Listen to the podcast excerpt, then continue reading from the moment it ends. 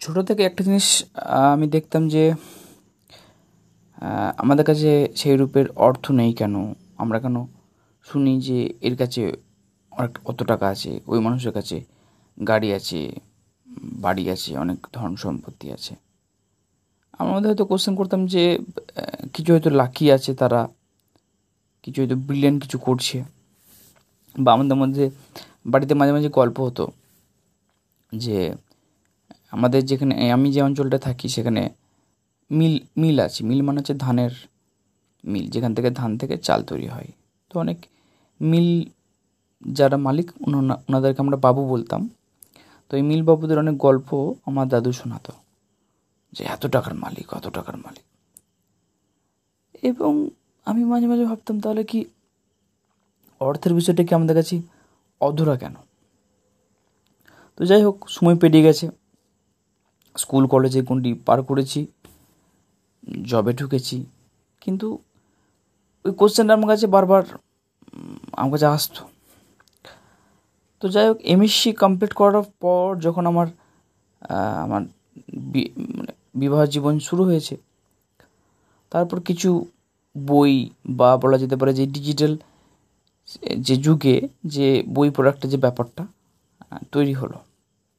এবং আস্তে আস্তে জানতে পারলাম যে আজকের ডেটে যে আমরা যাদেরকে নিয়ে গল্প করতাম, ওই ছোটোবেলাতে বাবুদের কাহিনী, তো এই বাবুদের কাহিনী হওয়ার জন্য তাদের কিছু মাইন্ডসেট ছিল, যেটা আমাদের ছিল না। এই কারণে তারা বাবু হতে পেরেছে সিম্পল লজিক সো তাদের মাইন্ডসেট তাদের উঠা বসা, তাদের চলা, তাদের হ্যাবিট তাদের কমিউনিকেশন এই সমস্ত জিনিসকে যদি আমরা বুঝতে পারি সো ডেফিনেটলি আমি হয়তো কিছুটা হয়তো এগিয়ে যেতে পারি। আমার, আমি আমার আমার যে লেভেল আছে, সেখান থেকে হয়তো কিছুটা আর একটু ওপর লেভেলে গিয়ে আমি সেট করলাম।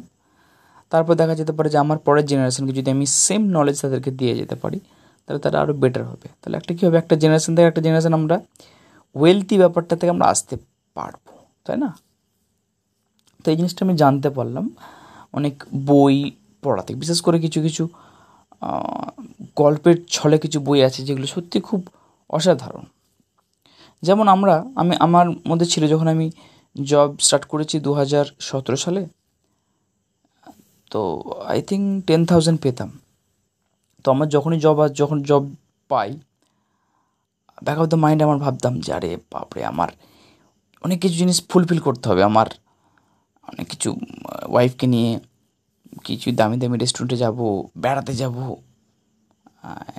জামা প্যান্ট কিনবো, বাইক কিনবো দামি মোবাইল কিনবো, এসব নানা রকমের চিন্তা ছিল। দ্যাটস ওয়াই আমি জব করব। মানে জব করার রিজনটা এটাই ছিল জবটা কেন করব?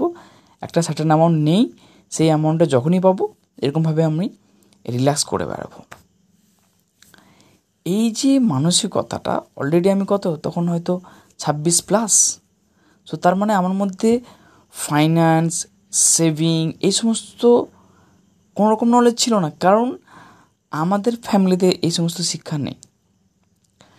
তাহলে একটা আনুমানিক বলা যেতে পারে যে, আমার মতন এরকমই কত মধ্যবিত্ত পরিবার আছে যাদের কাছে এই নলেজই নাই যে কীভাবে আমরা অর্থকে বিভিন্ন খাদে আমরা অর্জন করতে পারি, কীভাবে আমরা ওয়েলথি পর্যায়ে যেতে পারি। আমরা কি বলে যে নিশ্চয়ই কিছু দু নম্বরই করেছে, নিশ্চয়ই কিছু ভুলভাল করেছে, তাই হয়তো বড়লোক বড়লোক হলে বা ধনী হতে গেলে খুব খারাপ হতে হবে। অর্থ খুব চাপের, চিন্তার কারণ হয়ে দাঁড়ায়। এই রকম আমরা সমাজ থেকে শুনে আসি। যেহেতু আমাদের আশেপাশে যারা আছে সবাই এই একই ক্যাটাগরির লোক। মানে যা ইনকাম করলাম, তার নাইনটি পার্সেন্ট আমরা খরচা করলাম টেন পার্সেন্ট রাখলাম। সো এই নলেজকে কন্টিনিউ চলা কন্টিনিউ চলা, দেখো এক একটা সমাজ এরকমভাবেই চলছে। দিনের পর দিন, বছরের পর বছর যুগ যুগ ধরে চলছে এবং তারা তাদের সন্তানদেরকেও দিয়ে যাচ্ছে। তো আজকের এই পডকাস্ট আমি করছি বিশেষত নিজেকে বিশেষ করে এডুকেট করার জন্য। আর যারাই আমার পডকাস্ট শুনবে, তাদের কাছেও ক্লিয়ারিটি আসবে যে ডেফিনেটলি আমরা টাকার সম্বন্ধে কি ধারণা করি। আর আমাদের ধারণাটাই আমাদের আমরা আমরা যেহেতু আমরা আমাদের ফ্যামিলি থেকে শিখে আসে সেই ধারণাটাকে আমরা ক্যারি করছি এবং সেটাকে ফরওয়ার্ড করে দেবো। সো আজকে ডেটে যে অভিজ্ঞতা হয়েছে বা যা রিয়েলাইজেশন হয়েছে, নিশ্চয়ই আমি আগামী দশ বছর আরও ফাইন্যান্সিয়াল ব্যাপারটা আরও স্ট্রং হতে পারব মেন্টালি তো যেহেতু আমি ব্যাপারটা বুঝব এবং অ্যাপ্লাই করব তাহলে আশা করা যেতে পারে যে আমি আমি আমার জায়গা থেকে একটু বেটার জায়গায় পৌঁছাতে পারব।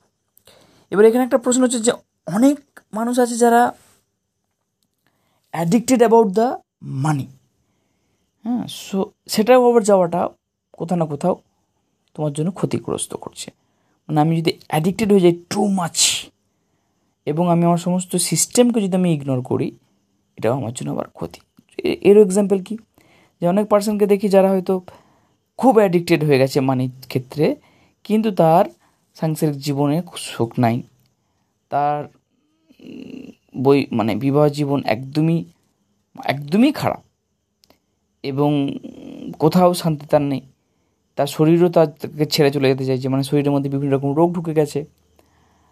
সব এভরি টাইম টেনশন টেনশন একটা এক্সেস একটা নিজের উপর প্রেশার ক্রিয়েট করা। সো এটাকেও আবার বুঝতে হবে। তাহলে কত রকমভাবে আমাদের ব্যালেন্স করাটা আমাদের শিখতে হবে।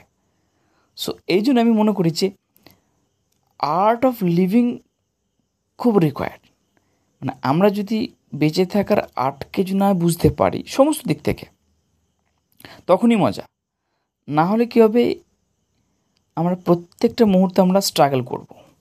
অনেকের কাছে হয়তো রিলেশনশিপের জন্য স্ট্রাগল করছে। অনেকে হয়তো ফাইন্যান্সের জন্য স্ট্রাগল করছে, অনেকে হেলথের জন্য স্ট্রাগল করছে। সো এই যে বেসিক নিডটা আমাদের দরকার ইচ অ্যান্ড এভরি হিউম্যানের এই নিয়ে যত বেশি আমরা আলোচনা করব, যত বেশি আমরা একে অপরকে একে অপরকে এডুকেট করার চেষ্টা করব, তাহলে দেখা যেতে পারে একটা সুস্থ সমাজ আমরা দিতে পারব। আমি মনে করি যে এই যে পার্সোনাল ডেভেলপমেন্ট শিক্ষাটা যদি আমরা স্কুলে স্কুলে করতে পারি কারণ যে এই সমস্ত আলোচনা তো কোথাও হয় না? আর না হওয়ার জন্যই এক একটা জাতি যুগ যুগ ধরে পিছিয়ে গেছে, যাচ্ছে। So that's all